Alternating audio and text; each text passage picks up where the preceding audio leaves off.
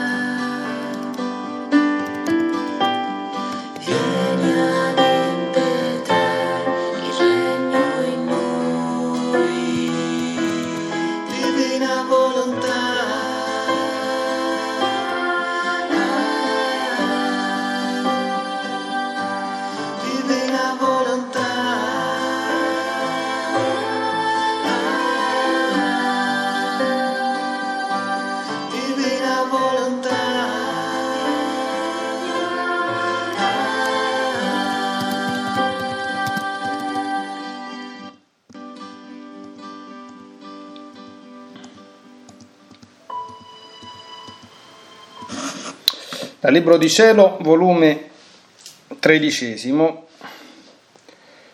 tre gennaio millenovecentoventidue. Continuando il mio solito stato, il mio sempre amabile Gesù nel venire mi ha detto: figlia del mio volere, vieni nella mia volontà affinché tu conosca i rapporti che ci sono tra la volontà divina e la volontà umana. Rapporti che la creatura frantumò fin dall'Eden terrestre e che l'anima che non conosce altra vita che la vita della mia volontà la riedifica, la rannoda, restituendole tutti i rapporti che aveva spezzato, rapporti di creazione, di principio, di esistenza.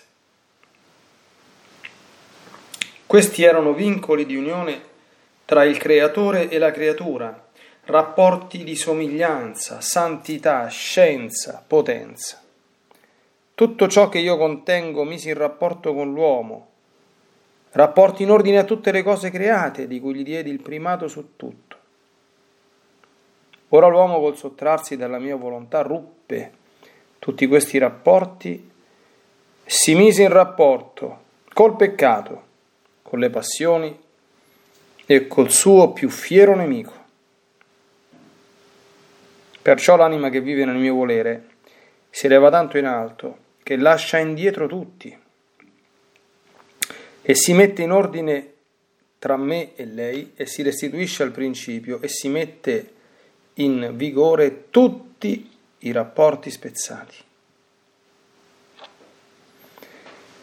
Tutte le cose create le fanno corteggio e la riconoscono per loro legittima sorella e si sentono onorate nel farsi dominare da lei.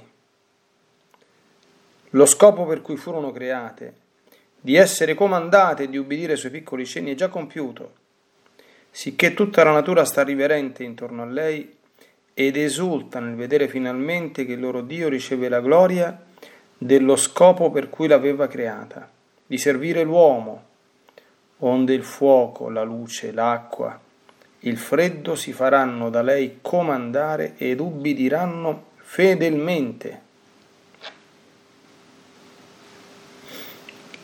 E siccome il mio amore preparò subito il rimedio per salvare l'uomo, scendendo dal cielo col farmi uomo, così quest'anima che vive nel mio volere, restituendosi al principio, alla sua origine eterna donde ne uscì, già che prima che la mia umanità si formasse, già baciava ed adorava il mio sangue, le mie piaghe, onorava i miei passi, le mie opere e faceva degno corteggio alla mia umanità.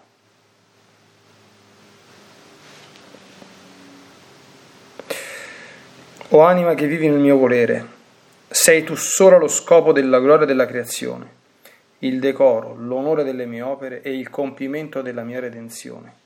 In te accentro tutto, tutti i rapporti ti siano restituiti. Se tu per debolezza mancassi, io per decoro ed onore della mia volontà ti supplirò in tutto. Perciò sii attenta e dà questo sommo contento al tuo Gesù. cinque gennaio millenovecentoventidue. Mi sentivo molto amareggiata ed il mio dolce Gesù, nel venire tutto stringendomi a sé, mi ha detto: figlia mia, la tua afflizione mi pesa sul mio cuore più che se fosse mia, e non posso soffrire che tu sia così amareggiata, ed a qualunque costo voglio vederti felice, voglio vedere sul tuo labbro spuntare di nuovo il sorriso che porta alla beatitudine del mio volere. Dimmi dunque, che vuoi per renderti di nuovo felice? Possibile che dopo tanto tempo che tu nulla mi hai negato, io non debba darti ciò che vuoi e renderti contento? Ed io, amore mio, quello che voglio è che mi dia la grazia che io faccia sempre, sempre il tuo volere, questo mi basta. Quanto temo che io ciò non facessi. Non è questa la più grande sventura, che non facessi anche nella più piccola cosa la tua volontà? Eppure le tue proposte, le tue stesse premure a questo mi inducono, perché vedo che non perché è la tua volontà, ma perché vuoi rendermi felice e svuotare il mio cuore dell'amarezza di cui è come inzuppato, tu vuoi fare la volontà mia. Ah Gesù, Gesù, non permettere. E se vuoi rendermi felice alla tua potenza, non mancano altri modi per togliermi dalla mia afflizione. E Gesù: figlia mia, figlia mia, figlia della mia volontà, no, non temere, questo non sarà mai, che i nostri voleri restino neppure lesi. Se sarà necessario un miracolo lo farò, ma i nostri voleri non si disgiungeranno già mai. Perciò quietati a questo riguardo e sollevati. Senti, il mio essere è portato da una forza irresistibile a comunicarsi alla creatura. Ho tante altre cose da dirti ancora, tante altre verità che tu non conosci. E tutte le mie verità portano la felicità che ciascuna possiede. E quante verità l'anima conosce, tante diverse felicità acquista. Ora, trovando il tuo cuore amareggiato, le mie verità si sentono ombrata la loro felicità e non possono comunicarsi liberamente. Io sono come un padre felice e che possiede la pienezza di tutta la felicità e che vuole rendere felici tutti i suoi figli. Ora, se vede un figlio che veramente lo ama e vede questo mesto, pensoso, a qualunque costo vuole rendere felice suo figlio e toglierlo da quell'imbarazzo. Se il padre conosce che quella mestizia è per causa dell'amore che porta al padre, oh, allora non si dà pace ed usa tutte le arti e fa qualunque sacrificio per rendere felice suo figlio. Tale sono io, e siccome so che la tua afflizione è per causa mia, se non ti vedo ritornare di nuovo al tuo stato di letizia ed improntata dalla mia felicità, mi renderò infelice aspettando che ritorni nelle braccia della mia felicità.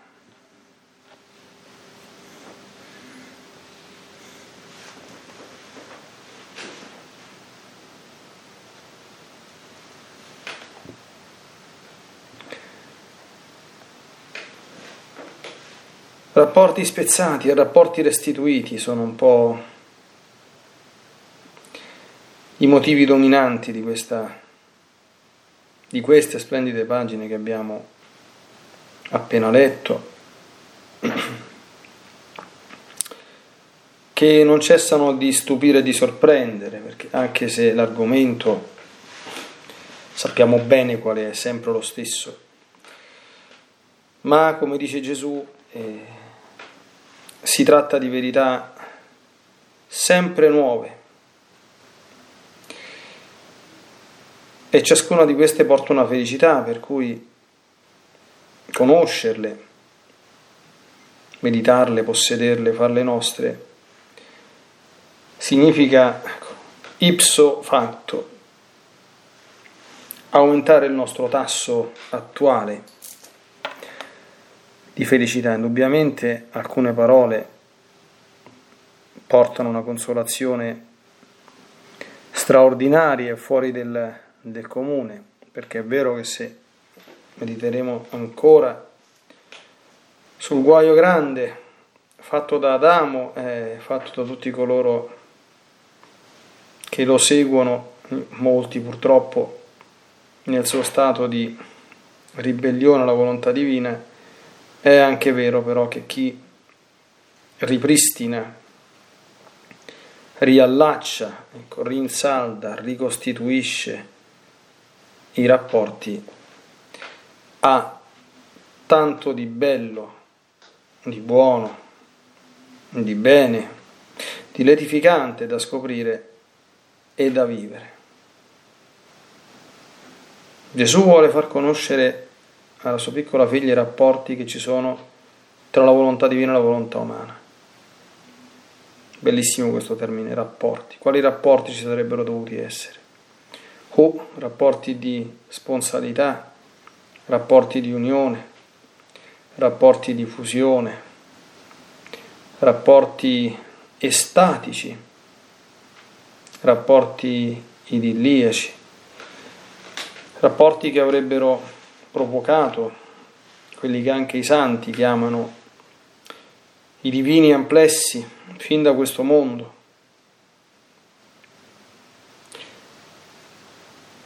Rapporti che avrebbero messo e situato l'uomo nel corretto suo stato, legato, connesso e dipendente dal proprio principio, radicato nella fonte della sua esistenza, che è appunto la divina volontà, e rapporti di creazione, il primato su tutte le creature, tutte ci avrebbero obbedito, tutte ci avrebbero riconosciuti come loro Signore, nessuna avrebbe mai osato minimamente toccarci. Se si leggono gli scritti della venerabile Maria da Agreda, ovvero la Mistica città di Dio, si vedrà per esempio che in alcune circostanze si può anche fare il sorrisino, ma sono cose che qui la Madonna, qui il Signore dice. La Madonna comandava gli elementi, tipo la pioggia, tipo il freddo, tipo il gelo, non per sé ovviamente, ma perché non facessero soffrire Gesù bambino, e questi gli obbedivano. Non usava questo superpotere dipendente dalla pienezza della vita e della divina volontà che aveva per sé, perché ovviamente da donna perfettissima qual era non faceva uso dei superpoteri per sé, ma per il suo figlio soltanto, quindi per gli altri, ma li aveva. Per cui noi possiamo anche non capacitarci o, come dire, fare la faccia perplessa o dire boh, quando sentiamo dire il fuoco, la luce, l'acqua, il freddo si faranno da lei comandare e ubbidiranno fedelmente, perché le cose create fanno corteggio all'anima che vive nel divino volere, la riconoscono per sorella e si sentono onorate nel farsi dominare da lei. Tra non molto, siamo a metà settembre, si festeggerà San Francesco d'Assisi. Tante volte ho avuto modo di dire, certamente San Francesco non conosceva tutte queste cose, no? E, però certamente era animato da un amore ardentissimo, serafico, folle verso nostro Signore, che gli fece fare anche in vita, come dire, follie assolute. Il più grande innamorato innamorato di questo mondo non farebbe neanche un miliardesimo delle follie che San Francesco ha fatto per il suo amato, e questo chiaramente l'ha portato ad un'unione talmente grande con Gesù, ad un'adesione talmente grande alla sua volontà, è che qualche primizia di quello che Gesù qui racconta lui l'ha vissuta, questo lo sappiamo con certezza. Il Cantico delle Creature, dove ha prestato la voce alla creazione intera per lodare il Signore di averla creata e lodare il Signore attraverso la, la creatura. I discorsi agli uccelli, il Lupo di Gubbio, eccetera, eccetera. No? Quindi non sono questi eh, favolette inventate da qualche agiografo che voleva rappresentare San Francesco, ecco, svolazzante, misticheggiamenti vari, ecco, come temo che qualcuno pensi, ecco, ma sono delle cose vere e profonde assai.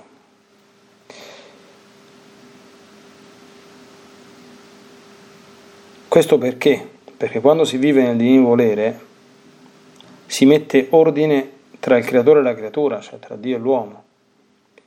Si ritorna al principio e si ripristinano, si mettono in vigore tutti i rapporti spezzati, tra cui quello di dominio e di primato sulla creazione che noi non abbiamo più. Voglio vedere quale, quale sarebbe quel matto che se arriva un terremoto si mette a ordinare alla terra di, di fermarsi, di non nuocere a, agli esseri umani, no? E se, e se funzionasse in qualche circostanza, no? Ma questo non funziona, eh? Attenzione, per questo motivo, eh?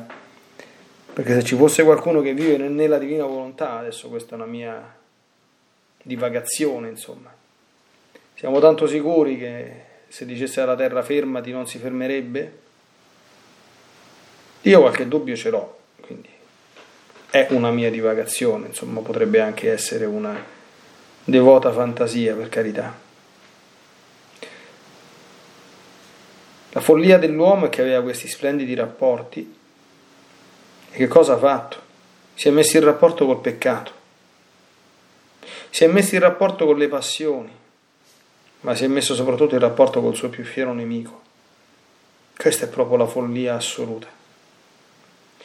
Io ricordo tanti anni fa lessi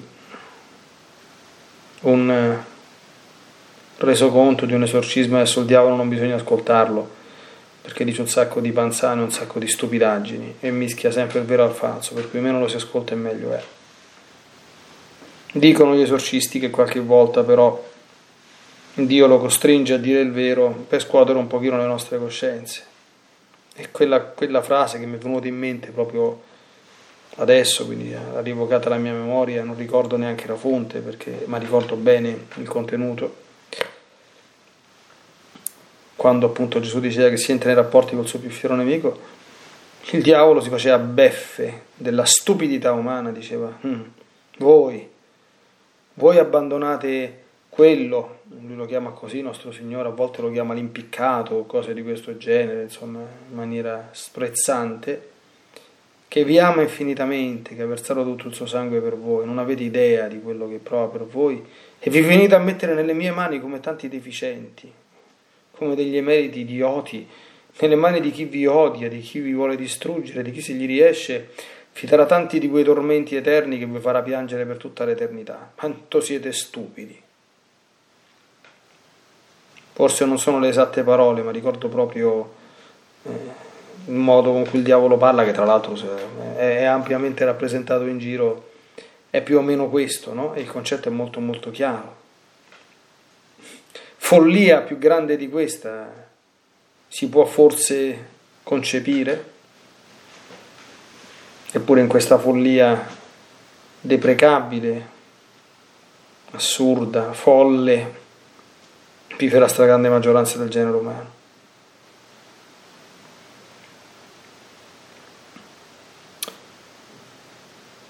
E invece chi ripristina questi rapporti, come dice Gesù, lascia indietro tutto, tutti, si eleva tanto in alto che lascia indietro tutti.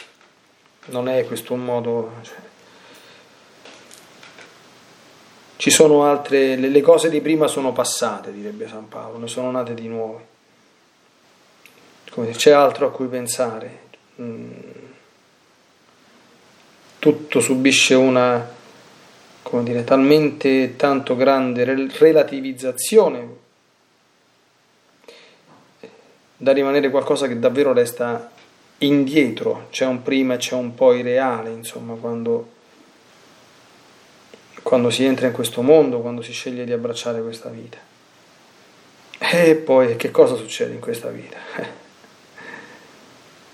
Che succede? Succede che se ci cresciamo bene dobbiamo arrivare, abbiamo già visto nei giorni passati, ad avere l'unica paura santa, lo stesso timore che c'aveva Luisa.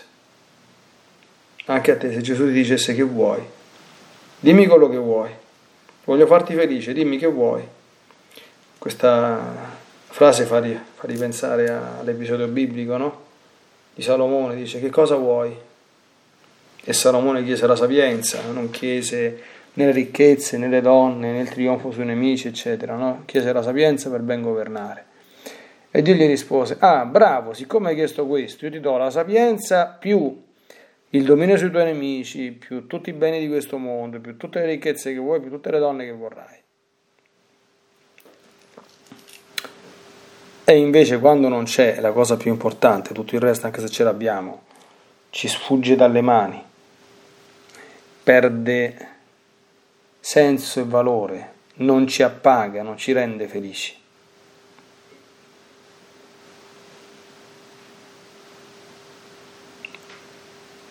Luisa dice: quello che voglio è che mi dia grazia, che io faccia sempre sempre il tuo volere, e questo mi basta. Quanto temo che ciò io non facessi. Non è questa la più grande sventura, che non facessi anche nella più piccola cosa la tua volontà? E attenzione al motivo per cui Luisa dice questo, che questa è una finezza, insomma, è una chicca. Perché Gesù le sta dicendo: guarda, ti vedo troppo amareggiata, quindi dimmi che cosa devo fare per rivedere sul tuo labbro spuntare di nuovo il sorriso che porta alla beatitudine del mio volere. Luisa dice: che cosa? Io ti devo dire cosa devi fare. Quindi vuol dire che tu fai quello che voglio io, ma che Dio me ne scampi e liberi.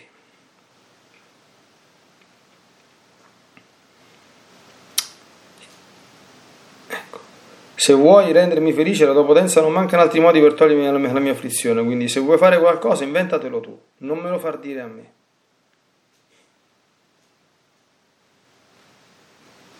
Guardiamo, insomma, la, la finezza che quest'anima così, così bella, così semplice ha. Uno splendore che incanta il cielo. Gesù la rassicura: figlia mia, non temere, questo non sarà mai che i nostri poteri restino neppure lesi. Io faccio un miracolo se necessario, ma non si disgiungeranno già mai.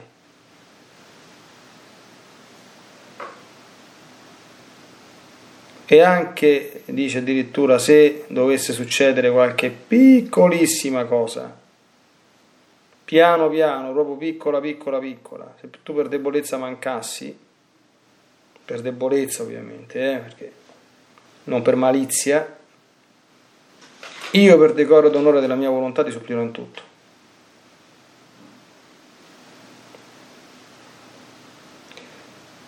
E poi Gesù rivela il mistero del, del suo cuore, no? Questo tante volte l'ho fatto, ma è sempre poco, almeno per noi.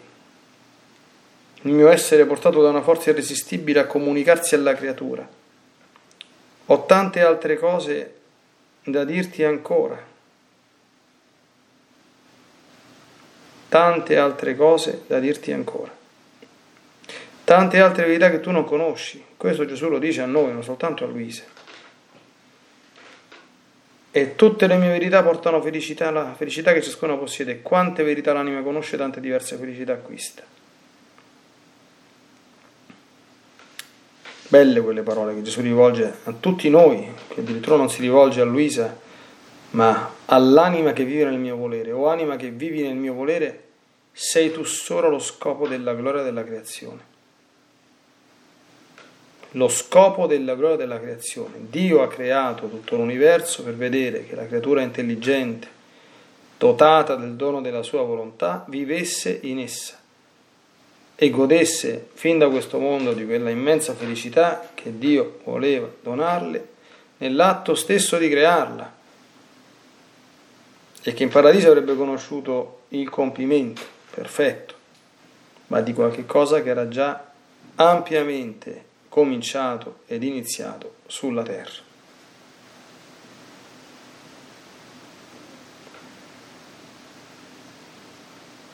Gesù ha la pienezza della felicità e vuole rendere felici i figli.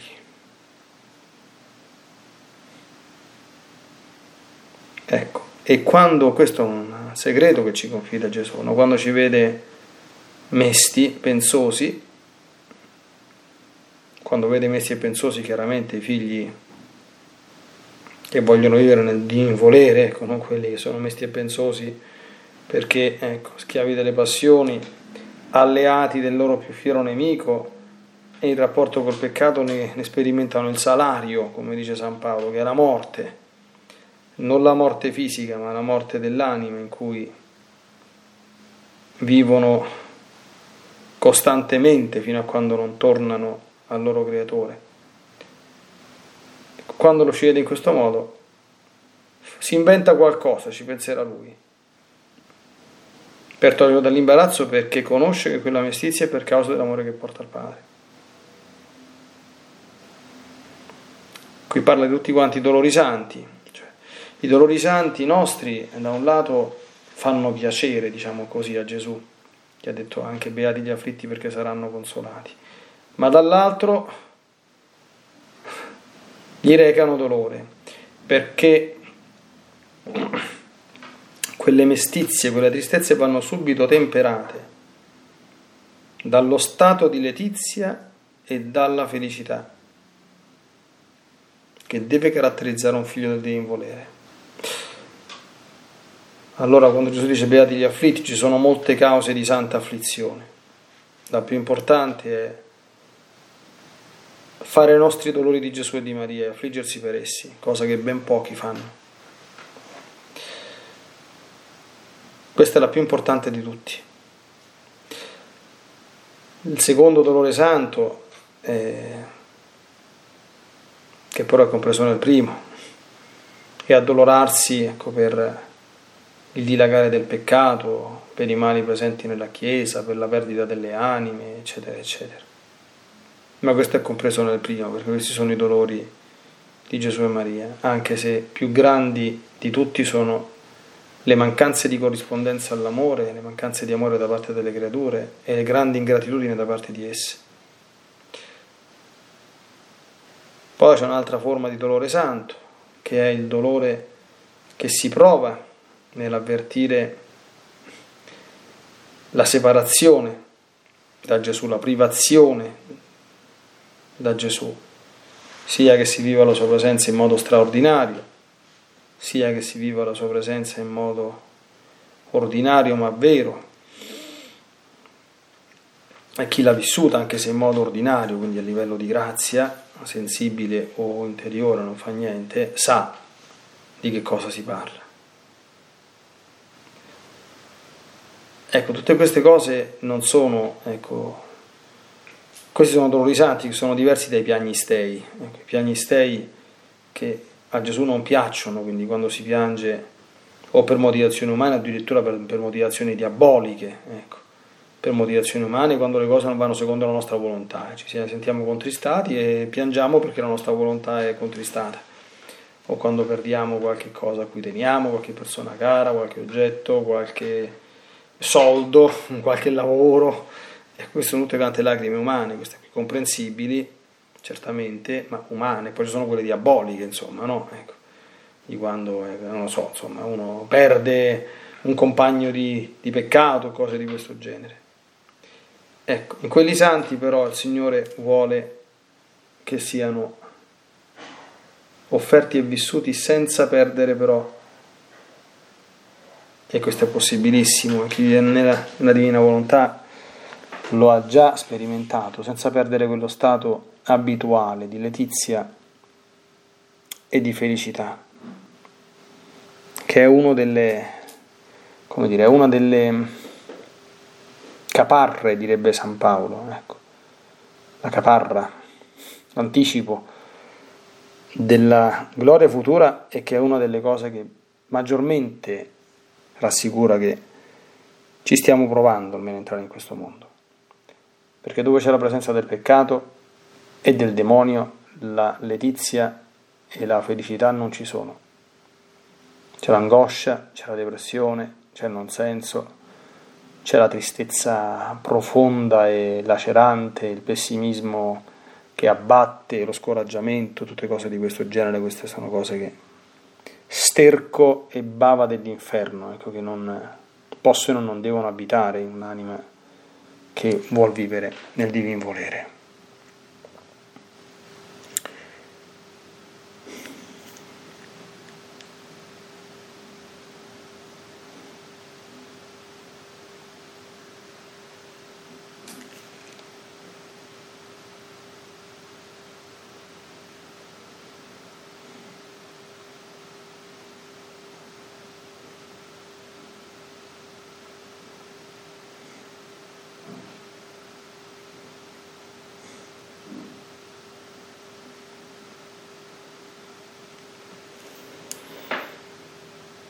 Aiutaci, Santa Vergine Maria, qua, entrando sempre meglio nel regno del Divino Volere, a rimettere in vigore, a rimettere in piedi tutti gli splendidi rapporti spezzati, a riannodarci in maniera talmente forte alla Divina Volontà da non staccarcene mai più, da giungere fino al punto, ecco, in cui non sia possibile nessuna lesione tra la nostra volontà e quella divina. Ecco. Fino al punto in cui qualche mancanza, che purtroppo dobbiamo mettere in conto a causa della nostra miseria, ne sia sempre solo addebitabile a debolezza. Mai ci accada che ad occhi aperti, nella consapevolezza, insomma, che c'è una manifestazione positiva di volontà divina, e noi facciamo il contrario. Ecco. Da questo preservaci e aiutaci, perché questo Gesù ci ha assicurato è gustare come tu hai gustato fin da questo mondo piena letizia e perfetta felicità. Nella divina volontà, nel nome del Padre, del Figlio e dello Spirito Santo, amen. Ti benedico per aiutarti, ti benedico per difenderti, ti benedico per perdonarti, ti benedico per liberarti da ogni male, ti benedico per consolarti, ti benedico per farti santo, ti benedico dunque nella divina volontà, nel nome del Padre, del Figlio e dello Spirito Santo. Amen. Fiat, Ave Maria.